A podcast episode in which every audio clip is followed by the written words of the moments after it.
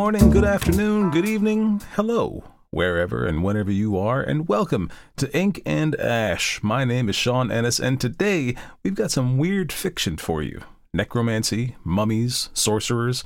What else could you possibly want? But first, let's kick things off with a review on Apple Podcasts. Love by Claudia Cook. Love this show. This is great to listen to while I'm filing and shelving at work. Thank you for the kind words, Claudia. I'm glad to be able to provide you with something to make the time pass quickly while you're at work. And remember, if you want to have a review read here on the show, just go ahead and leave a review on Apple Podcasts or whatever platform you're using right now. As long as I can find it, I'll read it right here on the show. And if leaving a review is too much of a pain, I certainly get that. A rating, hopefully of the five star variety, is very helpful as well. So, now, on to this week's show. As you probably saw in the title, this week's story is called Empire of the Necromancers, and it comes to us from Clark Ashton Smith. We haven't met Mr. Smith before, so let's take a look at his background. Smith was born in January of 1893 in Long Valley, California.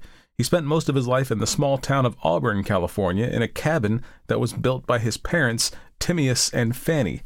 Smith didn't have much of an education formally, but was by all accounts very bookish and intelligent and had what is often called a photographic memory. He was able to retain most of what he read in books, and while I consider myself to be a bit of a word nerd, Smith took it to another level. According to his biographer, he read an entire dictionary, studying not only the words themselves, but their etymology. He also read through the 11th edition of the Encyclopedia Britannica twice and taught himself French and Spanish so that he could translate poetry. As early as 11 years of age, Smith began to write. He suffered from agoraphobia and did not leave the house much, and despite being accepted into high school in his teenage years, his parents decided it was best for him to continue his education at home. Smith's first published writing was poetry, and he published his first poetry collection, The Star Treader and Other Poems, when he was 19. This collection brought him some acclaim, but that soon faded when he left the public eye due to health issues. After publishing a long poem called The Hashish Eater, or The Apocalypse of Evil, some eight years later, Smith received a fan letter from H.P. Lovecraft, which started a 15 year friendship between the two. Now, if you've read works by both authors, you can see similarities, and they even use some of the same names of places and beings in their stories, even if their treatment of those elements differ greatly. Smith and Lovecraft later had frequent correspondence with Robert E. Howard, who created the Conan the Barbarian stories, and all three appeared frequently in the pages of Weird Tales. Though they corresponded with each other often, they never actually met in person. While Smith is well known for his fiction, he far preferred writing poetry and only wrote short stories reluctantly in order to eke out a living during the Great Depression era of the 1920s. Smith stopped writing fiction in his early 40s after the death of Lovecraft, Howard, and both of his parents. He still lived alone in the same cabin where he'd spent his life, and he resumed writing poetry and began sculpting. Smith would marry later in life at age 61, but would only live seven more years after his wedding. He died in Pacific Grove, California at the age of 68 after suffering a series of strokes. This week's story, The Empire of the Necromancers, was first published in Weird Tales in September of 1932. And of course, we've done stories here from Weird Tales several times, but if you want to hear a background on that historic periodical, check out the story Far Below, which was released back in July of 2018. This story is part of Smith's Zothique cycle, which consists of one poem and 16 short stories that take place on Earth's last continent in the distant future. This story is also a patron request by my patron Matthew, who is a fan of Smith's work, and with good reason. And if you like this story and you want to hear more from the Zothique collection, hit me up on social media at Ink and Ash Pod or via the website inkandashpod.com or leave a YouTube comment at youtube.com slash at ink and ash pod and let me know. And now that you've heard about Clark Ashton Smith and the Empire of the Necromancers, let's get to this week's feature presentation right after this. Ink and Ash is brought to you by my fantastic patrons Dan, Alan, Nate, Julio, Vanessa, Robert, Noel, Nicole, Jennifer, Matthew, Nick, and Jay. If you want to join the club and get your hands on exclusive merchandise along with hours of exclusive bonus content, head over to patreon.com slash ink and ash pod. Another way to help out the show is to leave a review on your favorite listening platform and to tell your friends. And don't forget, if you just want the stories here with no intro and no background, you can go to youtube.com slash at ink and ash pod. And whether or not you prefer the YouTube format, subscribing and liking videos goes a long way to helping them show up in search results. I've got all the stories from season 4 already up, and I'll be working on the back catalog soon. Thanks for listening, and enjoy this week's story.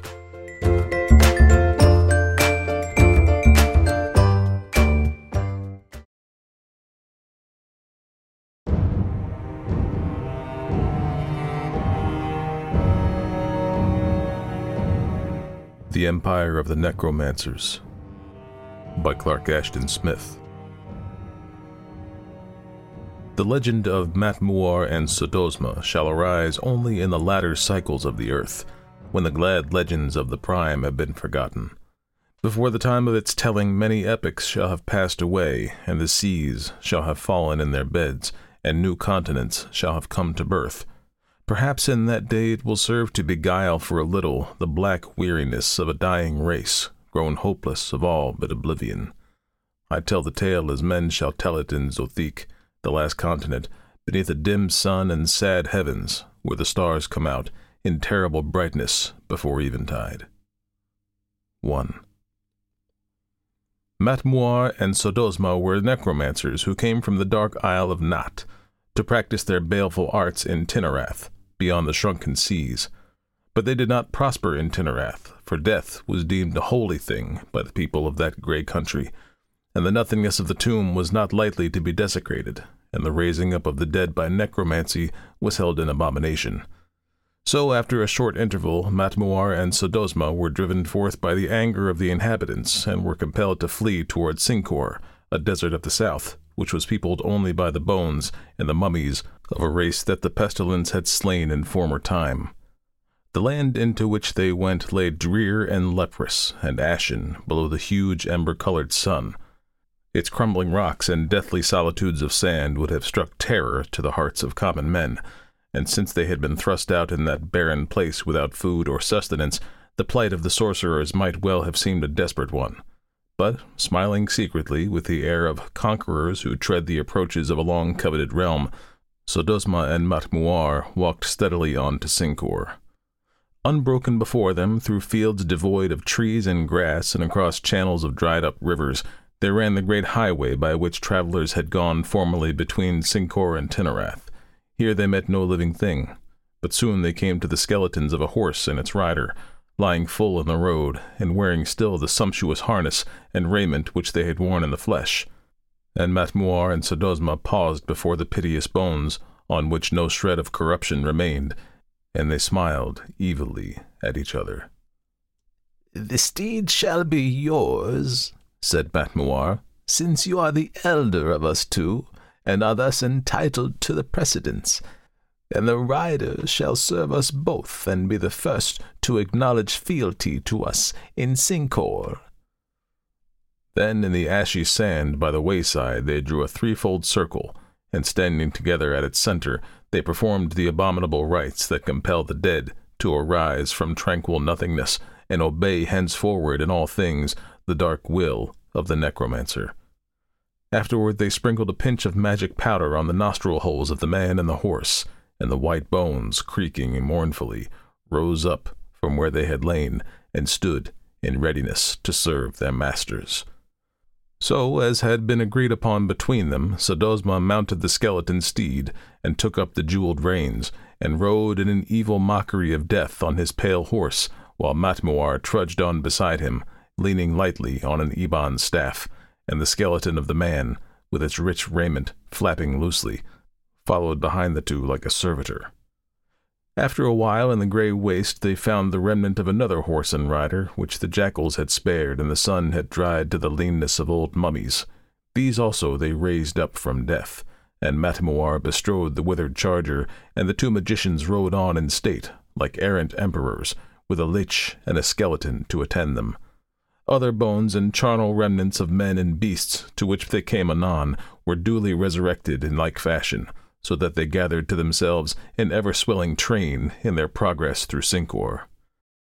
Along the way, as they neared Yethlyreom, which had been the capital, they found numerous tombs and necropoli, inviolate still after many ages, and containing swathed mummies that had scarcely withered in death. All these they raised up and called from sepulchral night to do their bidding. Some they commanded to sow and till the desert fields and hoist water from the sunken wells. Others they left at diverse tasks, such as mummies had performed in life. The century long silence was broken by the noise and tumult of myriad activities, and the lank liches of weavers toiled at their shuttles, and the corpses of ploughmen followed their furrows behind carrion oxen. Weary with their strange journey and their oft repeated incantations, Mmatmuor and Sodosma saw before them at last, from a desert hill, the lofty spires and fair, unbroken domes of Yethlyreom, steeped in the darkening stagnant blood of ominous sunset. It is a goodly land, said Mmatmuor, and you and I will share it between us, and hold dominion over all its dead, and be crowned as emperors on the morrow in Yethlyreom. Ay, replied Sodosma, for there is none living to dispute us here, and those that we have summoned from the tomb shall move and breathe only at our dictation, and may not rebel against us. So, in the blood-red twilight that thickened with purple, they entered Yethlyreom and rode on among the lofty, lampless mansions, and installed themselves with their grisly retinue in that stately and abandoned palace, where the dynasty of Mnemboth emperors had reigned for two thousand years with dominion over Cincor. In the dusty golden halls they lit the empty lamps of onyx by means of their cunning sorcery, and supped on royal viands provided from past years which they evoked in like manner. Ancient and imperial wines were poured for them in moonstone cups by the fleshless hands of their servitors, and they drank and feasted and revelled in phantasmagoric pomp deferring till the morrow the resurrection of those who lay dead in Yethlyreom. They rose betimes in the dark crimson dawn from the opulent palace beds in which they had slept, for much remained to be done. Everywhere in that forgotten city they went busily to and fro, working their spells on the people that had died in the last year of the pest and had lain unburied and having accomplished this, they passed beyond Yethlyreom into that other city of high tombs and mighty mausoleums, in which lay the Mnemboth emperors and the more consequential citizens and nobles of Cincor. Here they bade their skeleton slaves to break in the sealed door with hammers, and then, with their sinful, tyrannous incantations, they called forth the imperial mummies, even to the eldest of the dynasty, all of whom came walking stiffly, with lightless eyes, in rich swathings sewn with flame-bright jewels, and also later they brought forth to a semblance of life many generations of courtiers and dignitaries. Moving in solemn pageant, with dark and haughty hollow faces, the dead emperors and empresses of Cincor made obeisance to Mmatmuor and Sodosma, and attended them like a train of captives through all the streets of Yethlyreom. Afterward, in the immense throne room of the palace, the necromancers mounted the high double throne, where the rightful rulers had sat with their consorts. Amid the assembled emperors in gorgeous and funereal state, they were invested with sovereignty by sere hands of the mummy Hestaiyon, earliest of the Mnemboth line, who had ruled in half mythic years. Then all the descendants of Hestaiyon, crowding the room in a great throng, acclaimed with toneless, echo-like voices the dominion of Mmatmuor and Sodosma. Thus did the outcast necromancers find for themselves an empire and a subject people in the desolate, barren land where the men of Tinarath had driven them forth to perish, reigning supreme over all the dead of Cincor by virtue of their malign magic, they exercised baleful despotism. Tribute was borne to them by fleshless porters from outlying realms, and plague-eaten corpses and tall mummies scented with mortuary balsams went to and fro upon their errands in Yethlyreom, or heaped before their greedy eyes from inexhaustible vaults the cobweb-blackened gold and dusty gems of antique time. Dead laborers made their palace gardens to bloom with long perished flowers, leeches and skeletons toiled for them in the mines or reared superb, fantastic towers to the dying sun.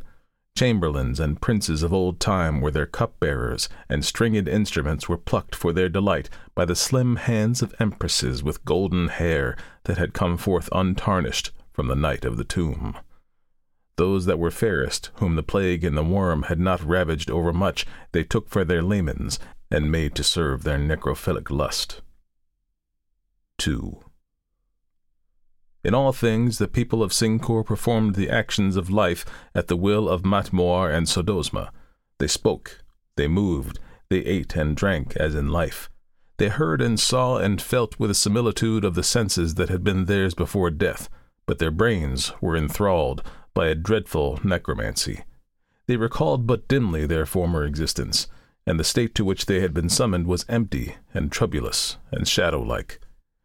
Their blood ran chill and sluggish, mingled with water of Lethe, and the vapors of Lethe clouded their eyes. Dumbly they obeyed the dictates of their tyrannous lords, without rebellion or protest, but filled with a vague, illimitable weariness, such as the dead must know when, having drunk of eternal sleep, they are called back once more to the bitterness of mortal being. They knew no passion or desire or delight, only the black languor of their awakening from Lethe, and a gray, ceaseless longing to return to that interrupted slumber. Youngest and last of the Mnemboth emperors was Illeiro, who had died in the first month of the plague. He had lain in his high-built mausoleum for two hundred years before the coming of the necromancers. Raised up with his people and his fathers to attend the tyrants, Illeiro had resumed the emptiness of existence without question, and had felt no surprise. He had accepted his own resurrection and that of his ancestors as one accepts the indignities and marvels of a dream. He knew that he had come back to a faded sun, to a hollow and spectral world, to an order of things in which his place was merely that of an obedient shadow. But at first he was troubled only, like the others, by a dim weariness and pale hunger for the lost oblivion. Drugged by the magic of his overlords, weak from the age-long nullity of death, he beheld, like a somnambulist, the enormities to which his fathers were subjected. Yet somehow, after many days, a feeble spark awoke in the sodden twilight of his mind. Like something lost and irretrievable beyond prodigious gulfs, he recalled the pomp of his reign in Yethlyreom, and the golden pride and exultation that had been in his youth. And recalling it, he felt a vague stirring of revolt, a ghostly resentment against the magicians who had haled him forth to this calamitous mockery of life. Darkly, he began to grieve for his fallen state and the mournful plight of his ancestors and his people. Day by day, as a cupbearer in the halls where he had ruled aforetime, Illeiro saw the doings of Mmatmuor and Sodosma.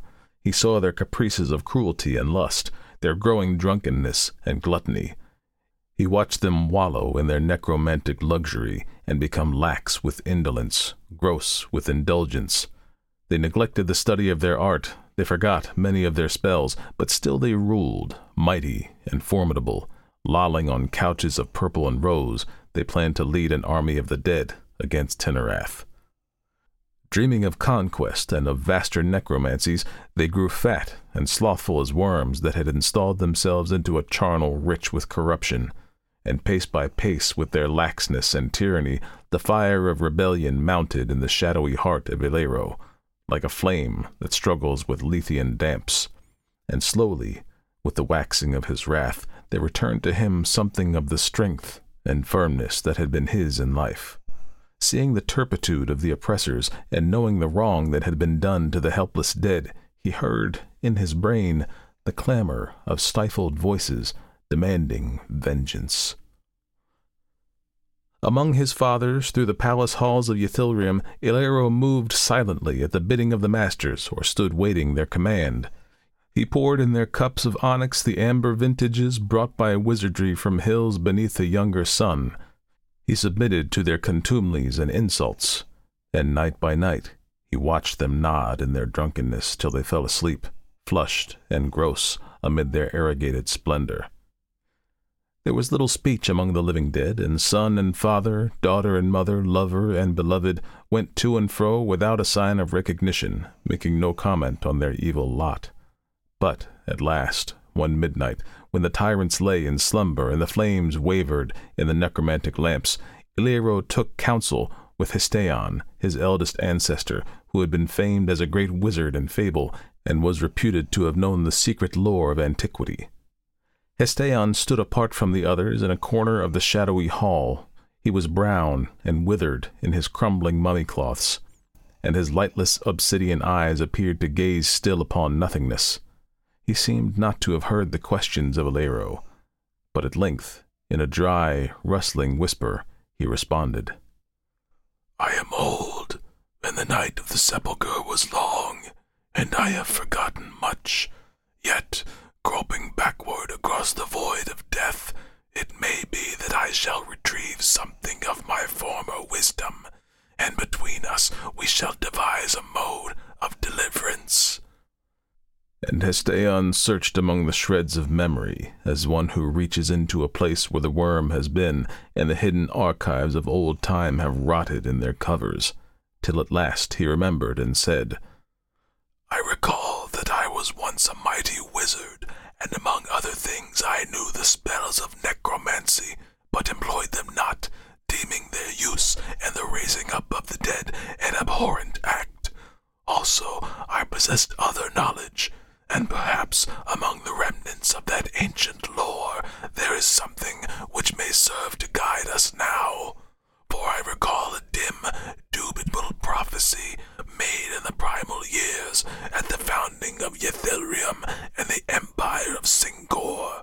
The prophecy was that an evil greater than death would befall the emperors and the people of Cincor in future times, and that the first and the last of the Mnemboth dynasty conferring together would effect a mode of release and the lifting of the doom. The evil was not named in the prophecy, but it was said that the two emperors would learn the solution of their problem by the breaking of an ancient clay image that guards the nethermost vault below the imperial palace in Yethlyreom. Then, having heard this prophecy from the faded lips of his forefather, Illeiro mused awhile and said, I remember now an afternoon in early youth when searching idly through the unused vaults of our palace as a boy might do, I came to the last vault and found therein a dusty, uncouth image of clay whose form and countenance were strange to me, and, knowing not the prophecy, I turned away in disappointment and went back as idly as I had come to seek the moted sunlight. Then, stealing away from their heedless kinfolk and carrying jeweled lamps that they had taken from the hall, Hestaiyon and Illeiro went downward by subterranean stairs beneath the palace, and, threading like implacable furtive shadows the maze of nighted corridors, they came at last to the lowest crypt. Here, in the black dust and clotted cobwebs of an immemorial past, they found, as had been decreed, the clay image, whose rude features were those of a forgotten earthly god. And Illeiro shattered the image with a fragment of stone, and he and Hestaiyon took from its hollow center a great sword of unrusted steel, and a heavy key of untarnished bronze, and tablets of bright brass on which were inscribed the various things to be done so that Cincor should be rid of the dark reign of the necromancers, and the people should win back to oblivious death. So, with the key of untarnished bronze, Illeiro unlocked, as the tablets had instructed him to do, a low and narrow door at the end of the nethermost vault, beyond the broken image, and he and Hestaiyon saw, as had been prophesied, the coiling steps of somber stone that led downward to an undiscovered abyss, where the sunken fires of earth still burned. And leaving Illeiro to ward the open door, Hestaiyon took up the sword of unrusted steel in his thin hand and went back to the hall where the necromancers slept, lying asprawl on their couches of rose and purple, with the wan, bloodless dead about them in patient ranks. Upheld by ancient prophecy and the lore of the light tablets, Hestaiyon lifted the great sword and struck off the head of Mmatmuor and the head of Sodosma, each with a single blow. Then, as had been directed, he quartered the remains with mighty strokes, and the necromancers gave up their unclean lives and lay supine, without movement, adding a deeper red to the rose and a brighter hue to the sad purple of their couches. Then to his kin, who stood silent and listless, hardly knowing their liberation, The venerable mummy of Hestaiyon spoke in sere murmurs, but authoritatively, as a king who issues commands to his children. The dead emperors and empresses stirred like autumn leaves in a sudden wind, and a whisper passed among them and went forth from the palace to be communicated at length by devious ways to all the dead of Cincor. All that night, and during the blood dark day that followed, by wavering torches or the light of the failing sun, an endless army of plague eaten leeches, of tattered skeletons, poured in a ghastly torrent through the streets of Yethlyreom, and along the palace hall where Hestaiyon stood guard among the slain necromancers. Unpausing, with vague, fixed eyes, they went on like driven shadows to seek the subterranean vaults below the palace, to pass through the open door where Illeiro waited in the last vault, and then to wend downward by a thousand thousand steps to the verge of that gulf in which boiled the ebbing fires of earth. There, from the verge, they flung themselves to a second death and the clean annihilation of the bottomless flames. But after all had gone to their release, Hestaiyon still remained, alone in the fading sunset, beside the cloven corpses of Mmatmuor and Sodosma. There, as the tablets had directed him to do, he made a trial of those spells of elder necromancy which he had known in his former wisdom, and cursed the dismembered bodies with that perpetual life in death which Mmatmuor and Sodosma had sought to inflict upon the people of Cincor. And maledictions came from the pale lips, and the heads rolled horribly with glaring eyes, and the limbs and torsos writhed on their imperial couches amid clotted blood.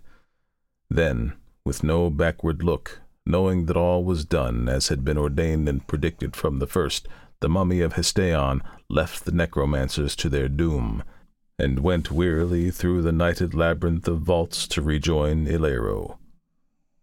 So, in tranquil silence, with no further need of words, Illeiro and Hestaiyon passed through the open door of the nether vault, and Illeiro locked the door behind them with its key of untarnished bronze and thence by the coiling stairs they wended their way to the verge of the sunken flames, and were one with their kinfolk and their people in the last ultimate nothingness.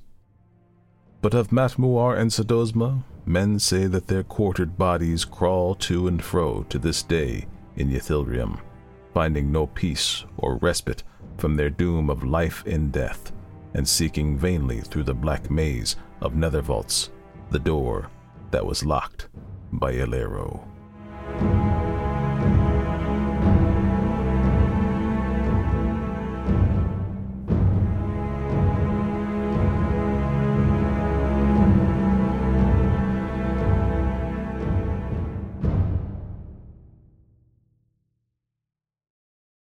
Well, as our sorcerer friends found out, and as many before and after them have discovered, messing with the dark arts never ends well.